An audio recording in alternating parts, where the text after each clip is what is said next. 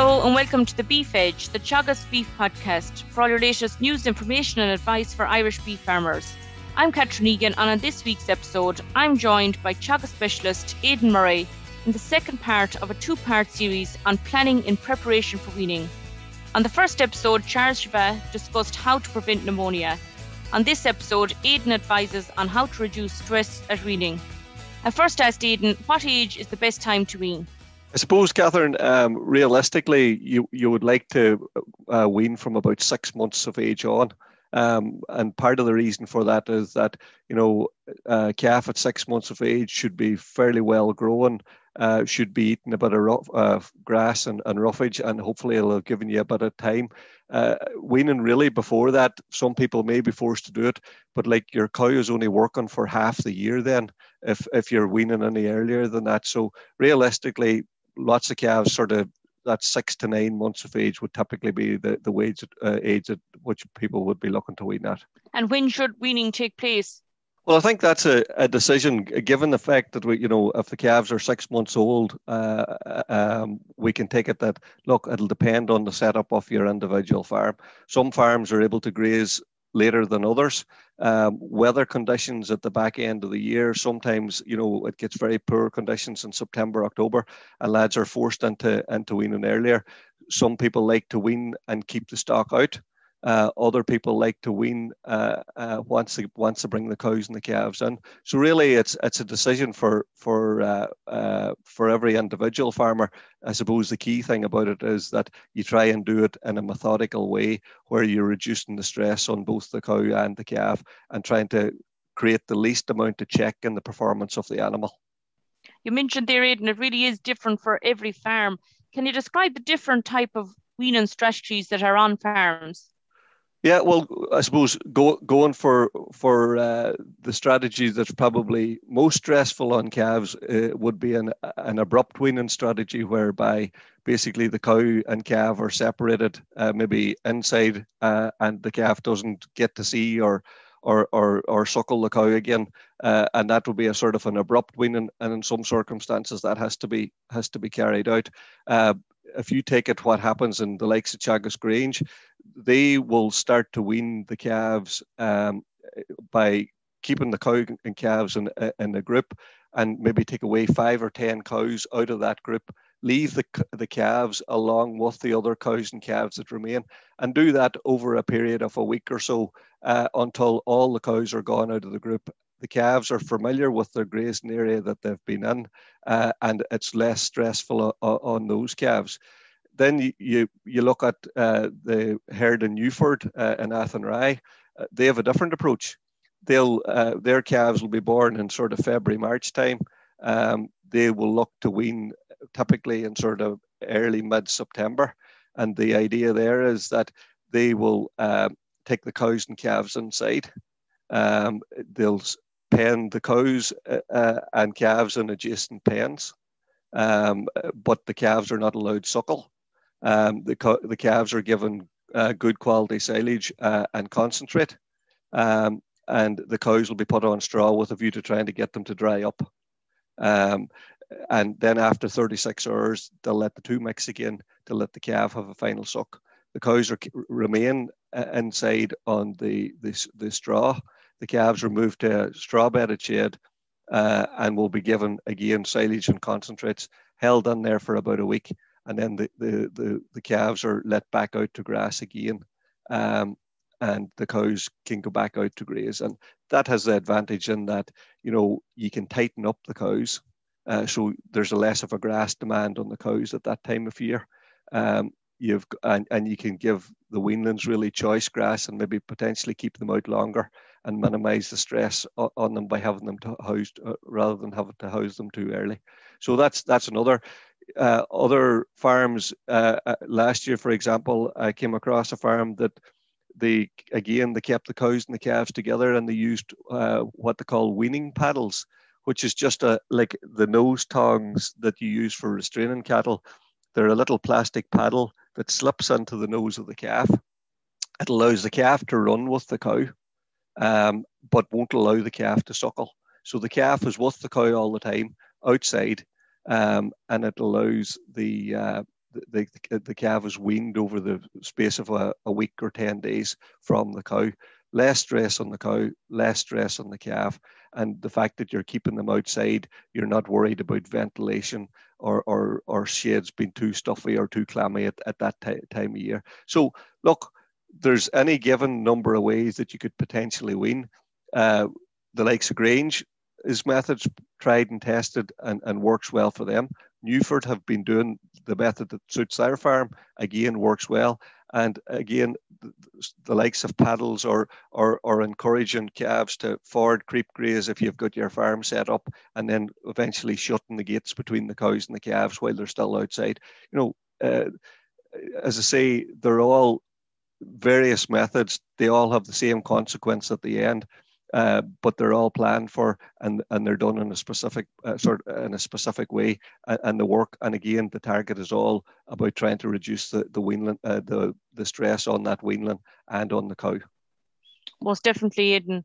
you mentioned there that the feeding of concentrates as part of the beef environmental efficiency program for sucklers also known as the BEEP scheme if farmers have selected the meal feeding option how would they carry out this action well, basically, what you're signing up there for is uh, is to feed the the calf uh, for the four weeks, uh, concentrate for four weeks in advance of weaning, and then for the two weeks afterwards.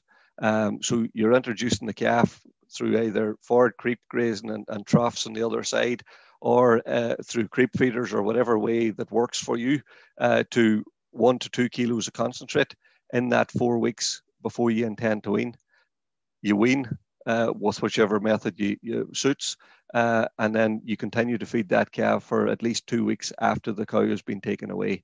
Again, it's a method of uh, getting calves uh, used to concentrate, uh, getting them used to the fact that they'll no longer have a supply of milk, uh, and again, uh, reduce the, the, the, stress at weaning time, which, you know, as Charles would have said last week, uh, triggers, uh, you know, potential health problems uh, and trying to min- minimize uh, any, any potential issues there. So, you know, from a farmer's perspective, the, the queries that I'm getting would be farmer plans to sell cull suckler cows. Uh, you know, you have to have your dates lined up because if you happen to be inspected for BPS, you'll have to show that you had concentrate on hand, uh, purchase dockets for meals or whatever um, in the month before the, the, the weaning date, uh, and that the cow is actually still on the farm. Uh, uh for at least that month, once you start to feel meal feed, once you wean, you can sell the cow anytime. But it's just to make sure that you're compliant uh, with the dates. Uh, that's the important thing because you know there is a it is the one action along with uh, missing out on vaccination. If you don't carry it out rightly uh, or or correctly, uh, you will be penalised. That's great, Aidan. And I suppose for farmers that are selling weanlings, is there an advantage in feeding meal this year, particularly with current prices? That's a very simple one, Catherine. Um, never in an animal's lifetime is it is it more efficient than it is uh, in that sort of not to one age category, which your weanling will be. Generally, you have a conversion rate of four to five kilos of concentrate for every kilo of live weight. Uh, that in a, in a one to two year old bullock, for example, would probably drop to uh, somewhere around one and eight, one and 10. Um, so, look, if you take it, concentrate prices have gone up uh, probably anything from 40 to 60 euros a ton this year. So if you were feeding even a ration at 300 euros a ton uh, at the moment, uh, four kilos of that would be 120. Uh, what are you getting for your uh, kilo of live weight for a good quality weanling? Probably somewhere in the region of 230, 240, 250, 260, up to three euros a kilo. So if it's not efficient and cost effective to feed a bit of meal at that stage of the animal's lifetime, it'll never be efficient. Uh, and even at current meal prices, uh, it's still something that's worth looking at. Um, you know, if you've got calves that have good shapes um, and have the potential to grow on, that one, two, or three kilos of concentrate uh, after weaning and, and before weaning to keep them moving on to stop the check in performance will put a real bloom on them. The one area that you might want to look out for is you don't want to be overfeeding heifer weanlings uh, because uh, you know a lot of heifer weanlings will probably get away on one one and a half kilos of concentrate because they will lay down fat quicker. And if you're going to the mart, the last thing you want to be presenting is heifers that are that are over fat. Uh, because they're not as good a prospect for the man or the individual that's going to uh, looking to buy them and bring them forward. So certainly, if there's potential in your calves, that bit of extra feeding at this t- uh, from the autumn uh, will help drive them on. But just be careful that you don't overfeed heifers and, and leave them over fat. That's great, Aidan. And I suppose depending on the farmer system, some farmers maybe consider castrating bull weanlings, and this can add stress at weaning. When is the best time to castrate bull calves? Yeah, well, look, the research is, is very clear on it. There's you're looking at research and you're looking at legislation with regards to castration. The current legislation says that you can castrate up to eight days of age with a rubber ring, and uh, you can use uh, a Burdizzo up to six months of age without a local anaesthetic. Once you go over six months of age, uh, you, you, if you're using a, a local anaesthetic, uh, that has to be given by the vet. So once you go over six months, the vet's supposed to be involved there. Um, other uh, the research would would basically uh, fr- from uh, the, the the the Grange point of view, there was work carried out, and basically the simple rule is that the earlier it's done, the easier it is on the animal, and the easier it is on the individual that's doing it. Like work that was carried out showed there was no advantage in this delay in castration up to 17 months in some cases, which would be an extreme on carcass weight. And we would have seen it at farm level. Calves that were castrated at five months of age uh, still had the same carcass weight at two years of age as animals that were castrated at 11 or 12 months. All, uh, uh, you know, the difference being there was a much bigger setback to the animal that was castrated at 11 or 12 months. Uh, than the animal that was castrated at, at four or five. Like typically in Grange and in Newford, they will look to castrate the calves in that sort of July, August period um, when the calves are in around the five months of age. And they still go on to achieve very good carcass weights at, at 24 months. So it's, uh, you know, there is some merit in giving uh, pain relief at castration, which some, some farmers will do. The other thing if you're castrating with a bander, um, and some individuals, you just need to make sure that you have the uh, animals covered for tetanus, so they'll need a clostridial vaccine. But that tends to be with much older, much stronger animals. Your typical spring-born weanling, you know, if they're castrated with a Burdizzo before six months of age, um, you shouldn't see any setback in terms of their overall long-term performance. You know, the other point, I suppose, Catherine, that we, we would need to mention with, with regard to, to weaning and minimizing dis- disease and stress is, you know, make sure that the calves, apart from your castration, which you'll be looking to carry out at least a month before you plan to wean, um, you know, make sure that the calves, particularly this summer where we're, we're going through a, a hot spell of weather, you know, lungworm may be delayed. And, and we want to make sure that once the rain comes, that that we have them treated that they're actually clear and that they're not carrying a, a lungworm burden or a stomach worm burden at the time of weaning as well. So there's a number of boxes. Charles would have went through stuff in terms of things that have to be correct. You know, you need to be time your castration correct. Don't have it too close to weaning. Make sure the calves are well dosed.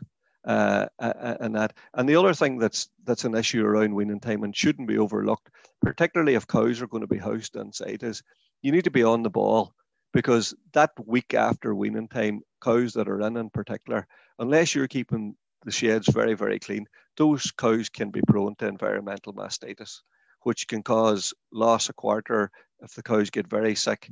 Uh, you know, cows going down, or maybe loss of, of, of a pregnancy and, and that individual animal. So you need to be you need to be careful uh, and and set it out.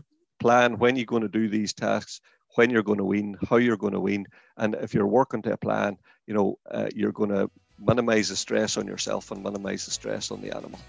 Thanks, Aidan. A great insight on planning and preparation for weaning, and particularly how to reduce the stress at weaning. Thanks very much. That's all for this week's episode, and my thanks to Aidan for joining me on the show. You can catch up on all other shows and interviews from the Beef Edge podcast on the Teagasc website at teagasc.ie or you can listen on Apple and Google Podcasts as well as Spotify. Don't forget to rate, review, and subscribe so you never miss a show. For all other updates from our beef programme, keep an eye on our Twitter and Facebook pages. Until next time, I'm Catherine Egan, and thanks for listening.